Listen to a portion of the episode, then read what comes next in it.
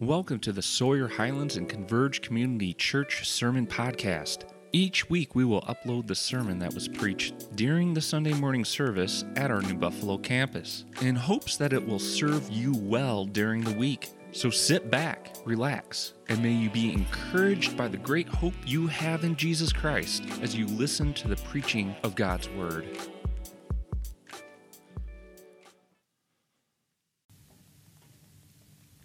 Gotta, gotta compose myself a little bit here.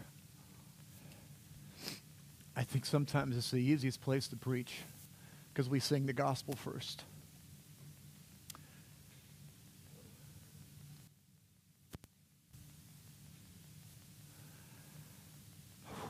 And those aren't just songs to us. Don't, don't we long for all wrongs to be made right? And it's coming. And we get to live that out in the day to day. He's called us as children to walk in His love, to know it, to walk in it, and to be that to others. And all around every place we are, every neighborhood we're in, every country we ever get to, there's people that are just so far from it. So all the noise, crazy stuff you hear, that's exactly what our enemy wants you to think the world is, and it's not.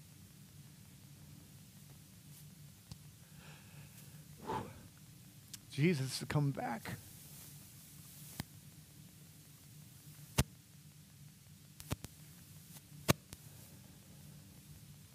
To know that we who have walked away from him and said that he loves us still. What a thing to sing, to know, to have. I hope every day that we live, we grow in understanding the love of God in Christ changes everything for us. Now, we got an enemy that wants us to forget it and wants it drowned out all the time. So I love, I love that we sing the gospel first. Very important we come into Proverbs because we can misread Proverbs. Okay, so we're in Proverbs today. Uh, we did something a little different. I, I got myself composed now. we, uh, so normally we're through a book of the Bible. Is this me doing this? Okay. Um, so Proverbs is very different. Uh, we did the first nine chapters sequentially. Now we're doing some, some topics with it. And some of you guys go like, man, when you're flipping through all these verses, I just got lost by the second one. So Sonia printed them out today, so you got them. Uh, it's just way easier to see. So Thad's on in the back. He's going to project things up here. But again, what we really want you to, we want you to see, hear, and absorb God's word. So whoever's preaching, whether it's Mike or Rob or me, doesn't matter. It's God's word. That's what we want to hear. Okay? So let me just remind us of big things on Proverbs before I get to kind of the theme verse for today, and then we pray and kind of set ourselves. But um, this is wisdom literature. And again, you've got this conversation of these two paths that are going on all the time. And I want to commend to you at 10 o'clock. Mike usually does the study, but whatever scriptures is going to be preached, we study them first in there. So I did it today. It's just good discovery work, and you just come in here really ready to, to receive God's word differently. So if you can do it, you already made an effort to get here at 11, or some of you 11:10. Um, not counting, but I was in the back. There's so many more of you that come in 11:10 than 11. It's, it's pretty amazing. So, um, but if you can get here at 10, or even 10:10, uh, you'll get you'll you'll that's preparing. So take that as just a word of encouragement. Um, there's no treasure in heaven for getting there, but you'll, it'll be good. So I want you to think about this that the, the relational way we're made for God. Think about walking with God and how that's in the scripture.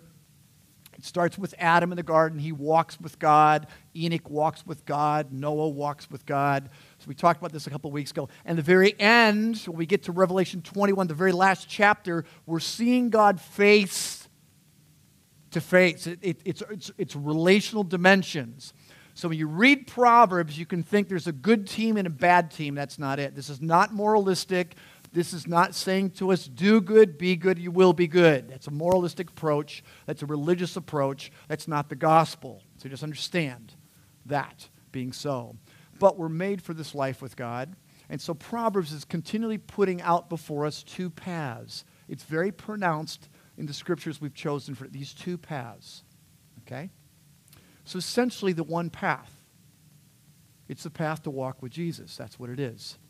But I want you to think of the metaphor as wisdom literature, using metaphors and word pictures, there's these, these pictures that are meant to get a particular reality to us very strongly. So, one of my favorite things in life is the outdoors. I feel like that's where I come alive. And I like hiking. Um, my daughter still quotes, I think, the vacation from the bad place as being when I think we hiked 60 miles through Yosemite and the Grand Canyon. Um, so we've hiked less lately. When we did Glacier, I think we did only 35. We just did that. So when you're hiking, imagine hiking.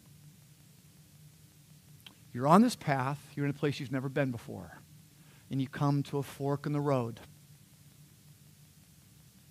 What do you do? What do you do? I'm a nerd. I love hiking. I love trips. I actually hike with one of these. This is not like a, a small little pocket size. This is the National Geographic version of a map. So I'm going to put it here, and it won't stay. To illustrate, I'll put it up here. Hiking with a map's a good thing. Now, when I go someplace, I've read the map. Actually, uh, when we're going someplace big like a national park, I've read this map a lot of times because I picked out which trails we wanted to go on. So I kind of know the map. Um, I also have the map with me. I've read it, it's kind of in my head. I've got it with me. I have it. How do I know which way to go? The map's super helpful. Super helpful. Here's going to be our theme verse. It's 1412. So I think the way they're written for you is in sequential order. Here's what Proverbs 14:12 says. There is a way that seems right to a man, but its end is the way of what's the word? It's the way of death. There is a way that seems right to a man, but is, its end is the way of death. How do you respond to that statement? What is it saying to us? Let's pray. Father, this morning we need your help. I know I need it immensely. I need it to be clear. Uh, we need it to hear. We've got so many things going on, and our bodies are tired. But Lord, may a tired body make our spirit alive and awake to you. So would you speak to us? Lord, only you know everybody here. Only you know what's going on in our lives and days. And you do. So thank you. So we ask that today, for every single person, you would speak to us we would hear it from your word, and then we would respond as is good. Thank you. In Jesus' name, amen. So look at that verse. There is a way that seems right to a man, but its end is the way of death. That is, it seems right to us, but it's not only not right, it's deadly. It leads to death. That's, that's a wake up verse, isn't it? So, what should you do? It's a very important question. Very important. So let's make a couple just simple observations about that. What seems right and what God declares as right are often two different things, right? Isn't that, would you get that from that? What seems right and what God declares right is often two different things. So let's admit that what we think is good and right it isn't always. So I don't know what your week's been like or what's going on, but that probably lands on some of us someplace.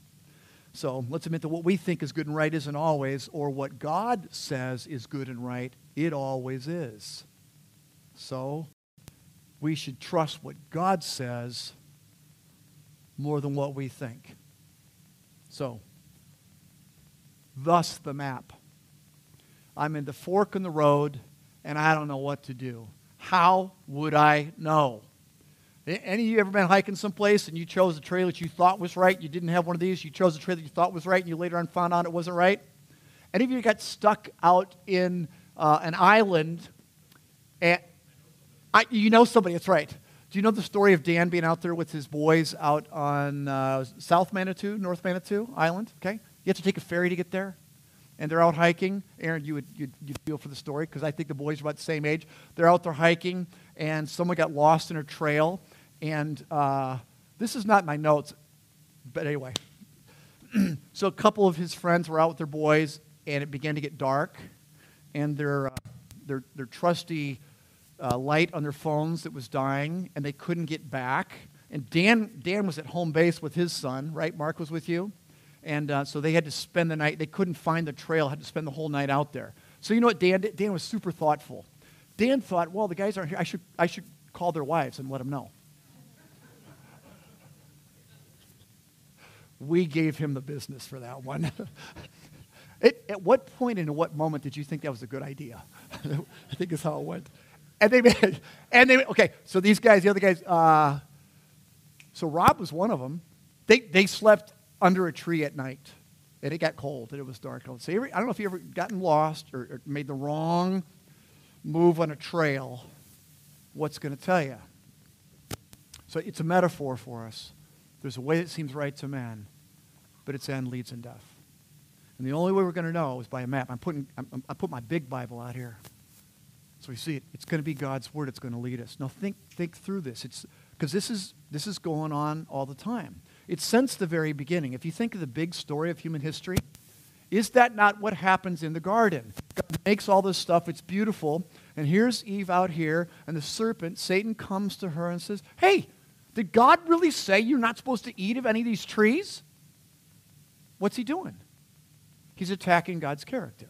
And so she goes, No, no, God didn't say that. He just said if that tree, the, that tree, we're not supposed to eat of it or touch it. She added to what he said. Or, and if we do, we'll die. And then the serpent comes back and says, Oh, you're not going to die. God knows if you do that, you will be like him. Notice the temptation. God is keeping something good from you. Don't you know that? Because if you eat that, you're going to become like God. You know good from evil. Okay? He's, he's always doing this, has always done this, trying to doubt what this says. There's a way that seems right to man. It seems right. It seems so right. I could give you a thousand reasons why this is right. And it leads to death. This is still going on today in a hundred issues. And the big issues in our culture that's changing fast, whether it has to do with the view of marriage, a view of personhood, a view of sexuality, the, the, the view of when life begins. It's all over the place. And it's true in smaller decisions that we face as well. The question is, what will you believe? It's a fork in the road. Are you going to believe what God says or what just seems right to you? Again, this is not in my notes. I'm just I'm going to say this. God's word is clear in so many issues. It's, it's a sure and right way. But I'm going to say another thing that God's given. He's given us His Holy Spirit. But one of the problems in, uh, in an American church is we think of the Holy Spirit very individualistically. We don't think the community of faith, the body of Christ, the Spirit is in the body of Christ. So, one of the things that God has given us as brothers and sisters that can be sound in prayer for us, bounce stuff off of us. So, we did the, the whole proverb on friends as iron sharpens iron. I'm telling you, my wife has said to me things that I didn't want to hear, and was the very right thing and very much sharpened me. So the body of Christ is one of those things that we need around us. It just, it just is, all right? What seems right to man, but leads to death. So I put that one out there. Um, where's Eileen again? So Eileen actually probably nailed, I think, this morning in the other class what I think is the key verse, but I'm using this one as the key verse because it leads us into recognizing, man, what I think is often not right and it's lead the wrong way. So, what I want to do is I'm, I'm going to divide this up in really two categories. This, this question of what it is that leads to life and what it is that leads us, it is peppered throughout the Proverbs. So the first batch that we're going to look at, and it may be written this way on your sheet, I'm not sure, is righteousness is connected to life. So what I'm going to do is read these. That I don't know how we put them up if we did them one at a time. I'm just going to read these, these first verses together.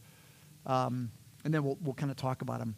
Uh, Proverbs 10:2 says, "Treasures gained by wickedness do not profit, but righteousness delivers from death." So there's this, this aspect, and we talked about money a couple of weeks ago, that uh, money is this funny thing. It can be a, a lure, and it can draw people into um, uh, unethical behavior if that becomes a thing they are treasuring or wanting it becomes that. But righteousness delivers from death. 1016, the wage of the righteous leads to life, the gain of the wicked to sin. There's, there's choices here. There's a path. 1130. The fruit of righteous is a tree of life. What's fruit? What's a tree of life? Whoever captures souls is wise. We had a great discussion on that this morning. Um, Emily had some really good things to say, so I'm going to come back to that one later on. 1228. In the path of righteousness is life, and in its pathway there is no death. So you, you, you notice in those, those few ones, there's some themes that get repeated different ways. And what I want to think about and talk about is what is righteous and righteous living, because he says that is life. What is righteousness? From where does it come? I think it's a huge question. So I don't know if you're familiar with this mentality. It's pretty common. It actually can be true in the church very often, but I'm going to use some other scenarios first. There's an us and them mentality. So you certainly see it in, um, for the fundamentalistic Muslim who would see um, infidels and what they are. You see it there. But it permeates religious culture. Um, Jesus' chief critics, the Pharisees, and we use it almost as, a, as, a, as, a, as an adjective to be Pharisaical, were those who saw righteousness as something they had and the others were unclean and didn't have. So you remember the, the parable what Jesus is telling these two guys walking into the, the temple and praying, and the Pharisees going, Oh, Lord, you know, thank you that uh, you've given me these things. I've been tithing from my garden and all these things, and thank you that I'm not like this sinner over here who is a tax collector who can't even lift his eyes up, and he simply pounded on his chest saying, God, be merciful to me, a sinner. That's all he can say. Notice the Pharisee's thanking God. He recognizes God's given him things. And he's being obedient to God, tithing.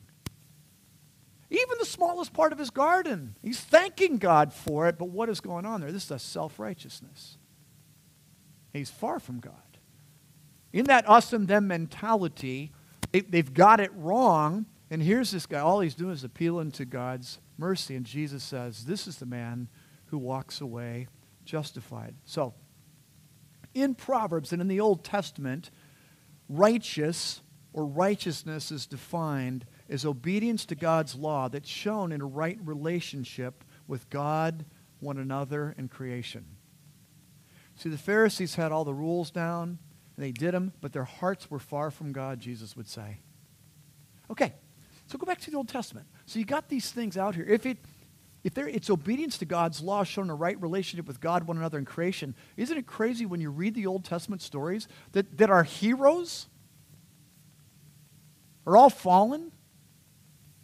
Moses is a murderer.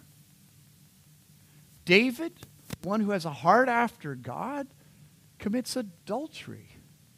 Abraham, who's in one sense the father of faith, I mean, he's like, God tells him something and he doesn't tries to help God out and does this whole thing with Hagar. And it's like, why, why is there such inconsistency throughout that? Let me say this again.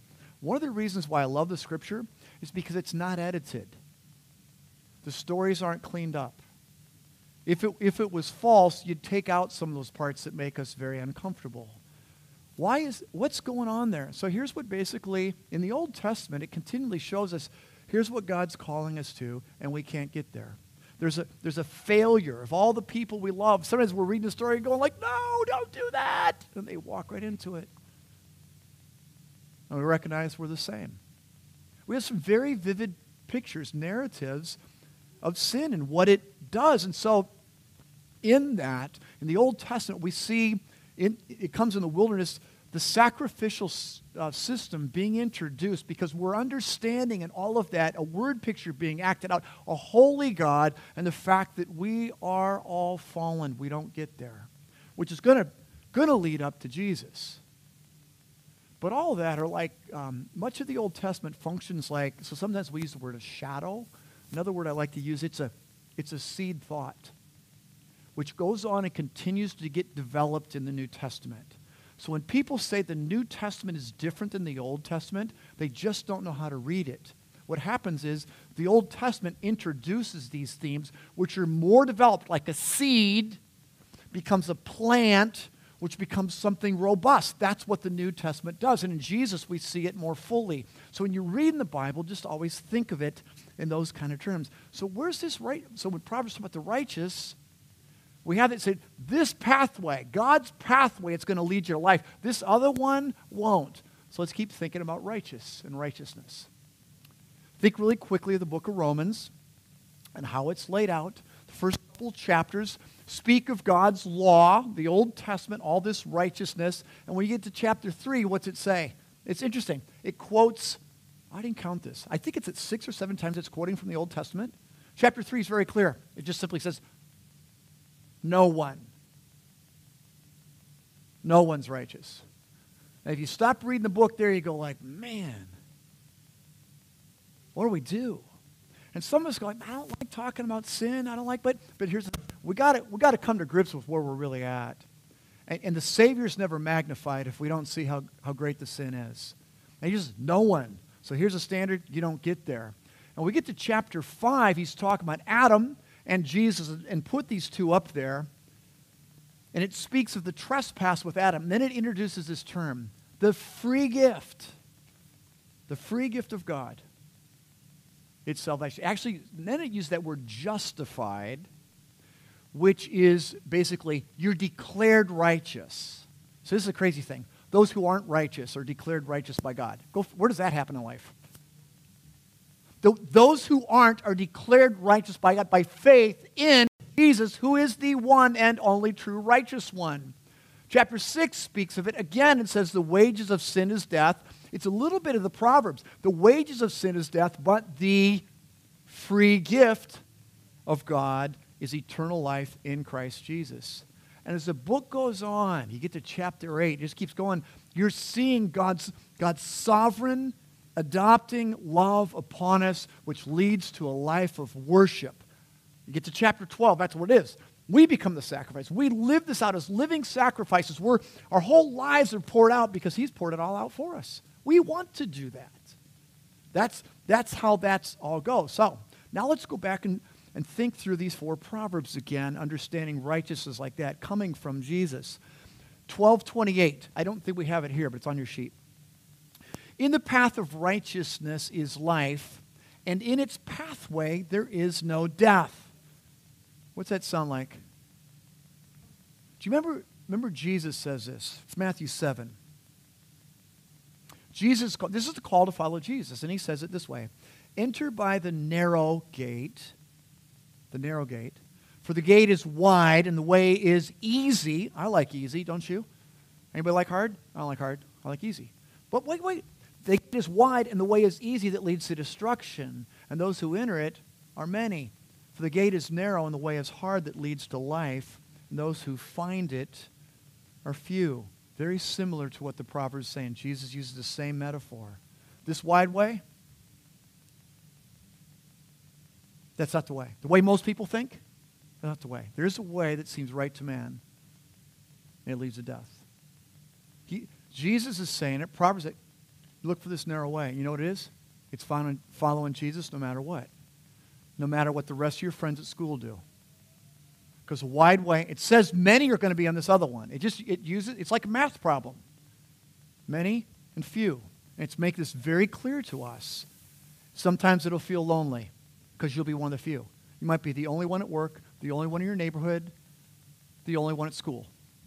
That's yeah, Jesus. Said, Jesus said it. You think it's going to be true? Don't believe me if I say it. But if Jesus says it, it's going to be true. He also says, I won't leave you. It's a way of life. See, we actually, in the gospel, what happens, we actually live as we die. It's the whole death and resurrection of Jesus. It's, it's in one sense, faith and repentance is I'm giving up my life. I'm giving up the right to own my life. You died for me, so God, take it all. It's not, forgive me if I offend somebody, but I will offend you on this one. There's no place in the Bible says, pray and ask Jesus in your heart and you go to heaven. There's no place in the Bible says that. There just isn't.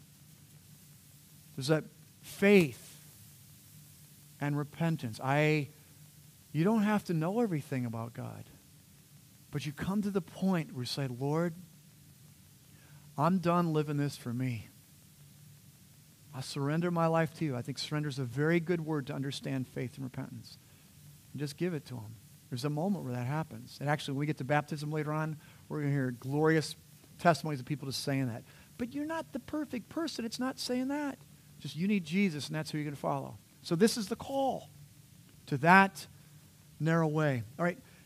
10, 10 2. Proverbs 10 2. Look at this one. I'm, I'm going to describe uh, 10 2 and 10 16 as the effects of being fully alive. Another word I'll use is effects of being awakened, like someone's asleep and they're awakened, they're, they're woke up.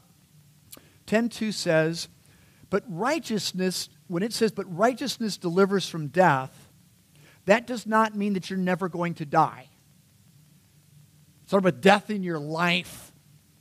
So there's people who are, you know, the, the whole walking dead, they're just sleepwalking, they're not, they're not fully alive. 1016 says, the wage of the righteous leads to life. What's that mean? So, again, here's this seed thought in the Old Testament that's, that's being developed. This is being fully alive, alive to God. Not simply your heart is beating and you're breathing.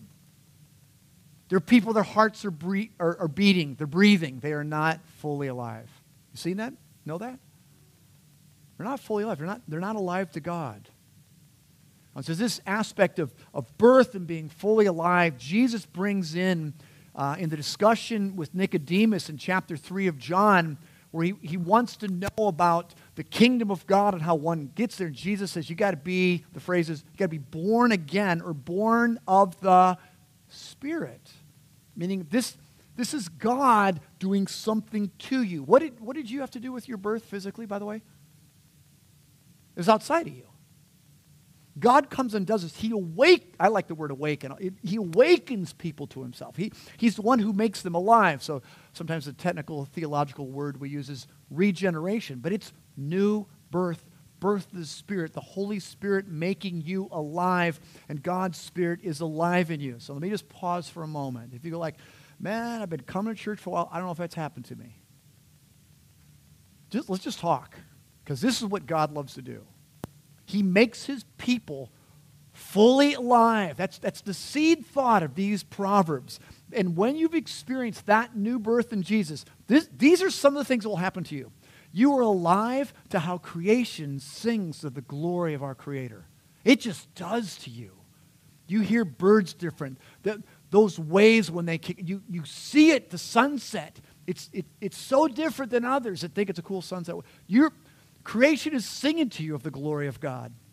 You're alive to Jesus' love, and it comes out in the way you love other people. Not because they're lovely, just because you're, you're affected by Jesus' love.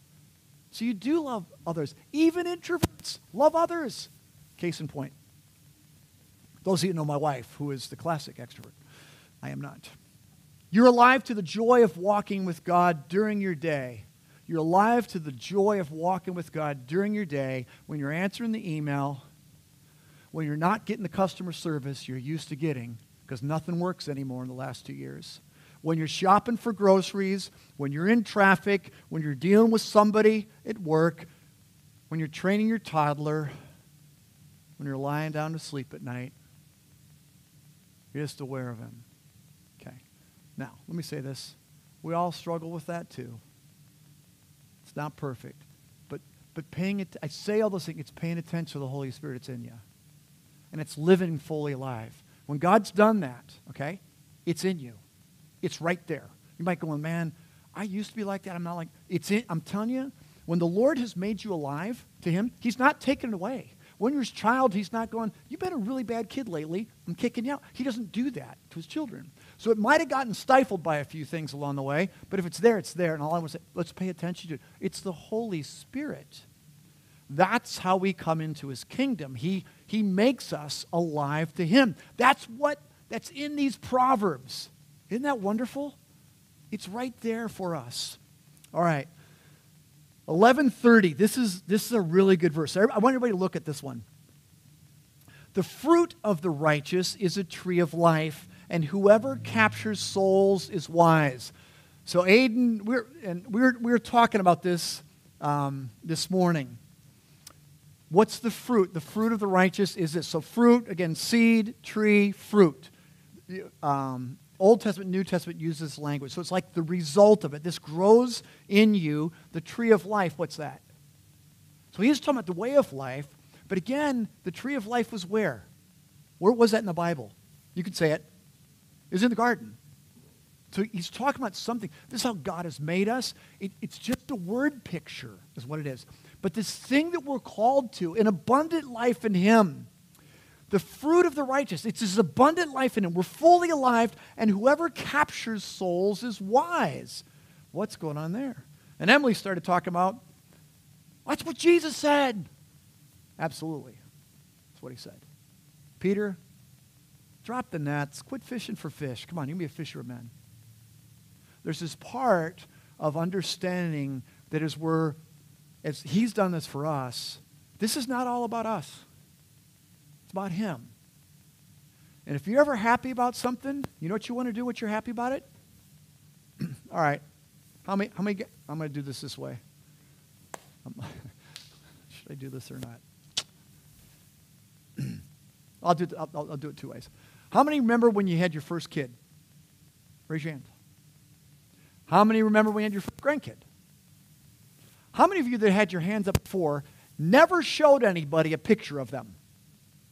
No way! You get your kid, you get your grandkid. You're happy, so what are you? You're showing everybody. And I can't, I'm on screen. Infants are ugly. They just are. What, thank you for admitting that by your okay? They just are. You go, oh, they're so cute. You, that's the one time it's okay to lie. Okay, but infants just are. Now, like a week or two, they, they become something else. But it's when you say that, it's like it's a, the event is amazing. Have you ever watched a birth? You just go, I don't know how people don't believe in God when they watch a birth. It's just like, watch it all. And there it is.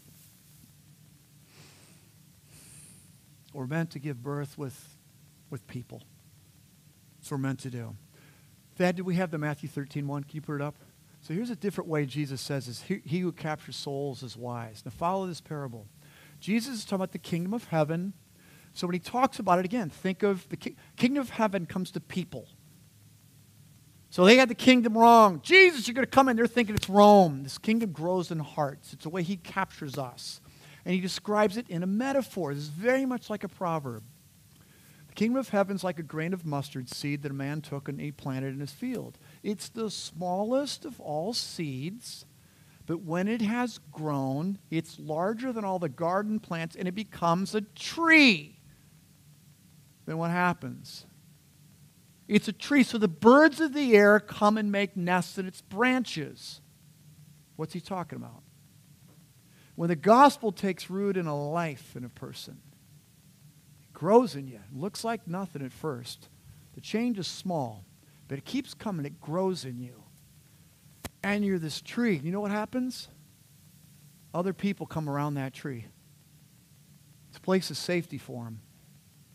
Place where they get nourished. They come into your home. They feel grace. They don't even know what it is. Whether you speak God's name, Jesus' name, or not, they, they sense it. They, that's what happens. It's another way of saying he who captures souls is wise. These are just things on this, on this path. The path to life, Jesus' path, there's, there's things that go. This is not about a ticket to heaven. Our lives are so much more than that. It's about following Jesus in every way. And here it is. And this is the effects of being fully alive, like a tree. He who captures souls is wise. Let me just pause for a second. Does New Buffalo in this area need that? Absolutely. Absolutely. Let's be that. All right, second part. Ooh, we're already there. Okay, quick. Last, last part is Is this really serious? Is it, is it life and death? So I, I just got three proverbs here. Um, okay, it says uh, 1916 says, Whoever keeps the commandment keeps his life. He who despises his ways will die. The teaching of the wise is a fountain of life that one may turn away from the snares of life snares of death.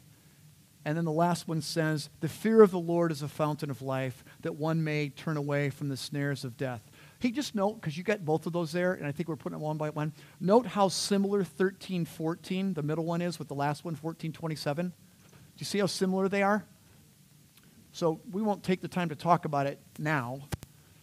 Well, a little bit we will. But there's some, um, there's some really, we, we did this in the study at the uh, 10 o'clock hour. So what I want to do is I want to think about the metaphors there, um, the fountain of life and the snares of death. And again, with our theme verse, there is a way that seems right to a man, but its end is the way of death. So, fountain of life, uh, just think about it this way. So we talked about this is written, so this is a thousand years before Jesus. Um, even in developing world, this is, point, is important right now. But if you have a well in a town, so think of a developing nation or think of 3,000 years ago, that well, that's super important. Water is essential to life. That's why people are big on giving purified water and all this stuff all over the world. It's essential. That well, it's in the center. So you, if some of you are thinking John 4, the woman and all that stuff, there you go. But it, what, what he says here, it's a, it's a fountain of life. The fear of the Lord, the teaching of the wise, which I'll come back to. But he says um, what that's supposed to do is to help us to turn away from the snares of death.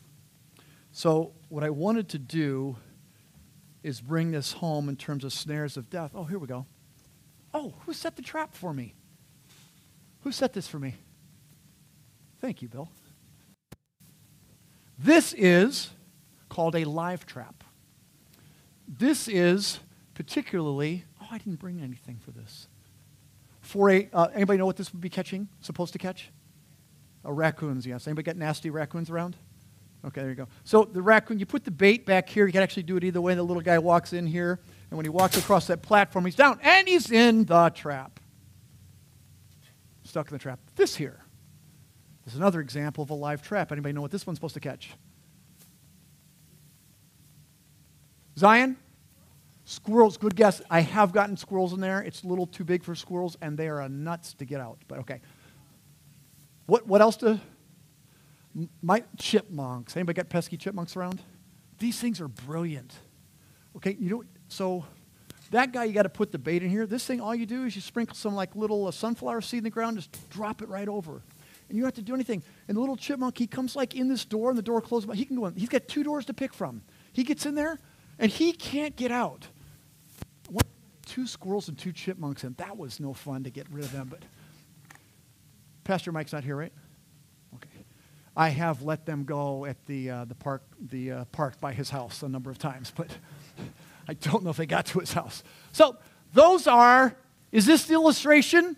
Um, where's the verse again? The fear of the Lord, is the fountain of life, that one may turn away from the snares of death. Is that the illustration? The answer is no. Say no. Well, it's a life trap. That's not what that is. Okay. Anybody know what these are? These are really good mouse traps. Anybody use those old fashioned ones where you had to put the pin across it and all that? Anybody freaked out by those? I hate those. I can't set them. I'm like, I set those. I've got my finger snapped so many times. Evidently, I'm having trouble with that one too. Okay, this guy works good. Okay, these guys, they're so, you just put the little clicker back there and the mouse comes up, oh, and it's like, I have, think I've used these 20, 25 times. I have never seen a live mouse after coming to this. Why did I put these up here? It's supposed to make a point. It's not a live trap. There's a snare of death. There's a way that seems right to a man. And he's not just entangled in a life trap, but it leads to death. Here it calls it a snare of death. Snare meaning, uh, someone used the word, there's bait. I think that was Aiden's word. There, you don't see it. That's the idea. So I peanut butter, cheese, whatever you use. You don't see it, and it's going to get you. Got these two paths out here. Okay? So I think we've done something with the, the fountain of life along the way. It, it says here, what is the fountain of life? In the two verses, there's two things. There's the teaching of the wise, there's the fear of the Lord. So the teaching of the wise, it's no good unless you listen to it, right? Yeah, listen to it. So what's that? It's right here. And it's it's the fear of the Lord. Now, what's that? So it's interesting, um, Emily being from Switzerland and having different translations. We were talking about this. And so we're talking about the fear of the Lord. She talked about what the word is in German, which is actually a much better word. We don't have a good English word for this. So when it says fear of the Lord, again, this is something that's happened to you. The teaching of the wise is outside. It's no good unless I listen to it. The fear of the Lord, so here's another, here's another words I would use, I would substitute reverent awe. It's an understanding of God, particularly His holiness. It demands um, respect and love and obedience in, in, the way that you kind of go like when you're, you're like, who am I? Who am, I'm not supposed to be in this room. It's that. It's not a fear of punishment. So when we get to fear, that's how we think of it. Interesting. You should talk to Emily about this too in terms of the word because um, we don't understand royalty, Europeans do. And what that is to be around that, it's different than how, how Americans think. But it's, it's this reverent awe just going like, who am I? So let me just ask, ask you this about yourself. Would you say that you live with a reverent awe of the Lord, or are you barely thinking about Him in your average day? Do I live with a reverent awe of the Lord? Or do I hardly think of it? So I, honestly, all of us struggle this in some way. The only thing that will get me thinking right is from Scripture. The only way that will get me on the map, on that right path, is the Scripture. Everything else to me, it's tough. Life is about me. That's how we're, we are hardwired to think life is about us. And we just miss. The only way I can get that right. It's not like I, I read, oh, I did my 30 minute devotion, or I read my little devotion. It's like, I got to, the word has to have this effect on me. I got, the, the teaching the wise has got, it has to be there. We just don't tend to see God's holiness. And maybe it's because we don't want to. Certainly, our enemy works hard so that we won't. If we see him right, we will wonder and awe at him. I haven't quoted this guy for a long time. One of my favorite old preachers is Martyn Lloyd-Jones. So Lloyd Jones got this real sense of, I, I've used the word sinners and a holy God. I want to get these two concepts. Dad, I think we got that quote. And I'm wrapping up here. Is that long one?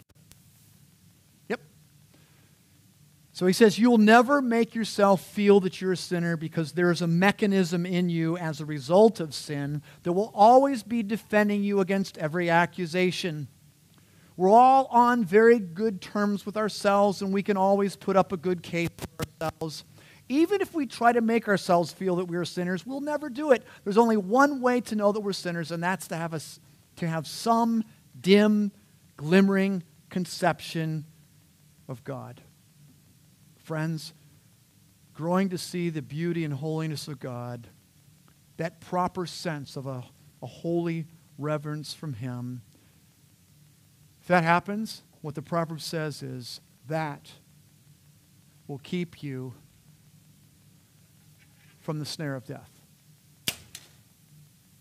It'll keep you from the snare of death. It uses that word to turn away. So let me just ask you as we close. You know what? Let's have the worship team go ahead and come up. Do you guys come up? On a scale of 1 to 10, do you have a right fear of the Lord, a right holy reverence of Him? How would you rate it? Scale of 1 to 10. You don't turn that into me. Just a way to ask the question Where am I? How in the world might that grow in my life? None of us are putting over there, I don't think any of us are putting us over at 9 and 10. How would that grow in my life? Do you want it to? I guess that's the bigger question. So I want it to. When that happens, there's a clarity that comes in terms of what that thing that seems right to me. When I'm hearing hear from God, from His Word, brings a clarity. Do you want to live fully alive? Fully alive to God? How would you respond to what you've heard today? from the Lord. So I'm going to I'm going to pray. Actually, we're going to um, the worship team is going to play for a little bit, and I want you to think about this with the Lord, with whatever's going on in your life, and then we're going to prepare to take the Lord's Supper together. And I sometimes we don't create enough space for this, but we're going to do that today. Okay? So, um, Dan, why don't you guys just play and go talk to the Lord about what He's brought to your mind. Thank you for listening, and we hope you enjoyed the message. If you would like more information about Sawyer Highlands Church and Converge Community Church and the service times for both campuses, please visit our website at www.sawyerhighlands.org. Until next time, may the God of hope fill you with all joy and peace in believing, so that by the power of the Holy Spirit, you may abound in hope.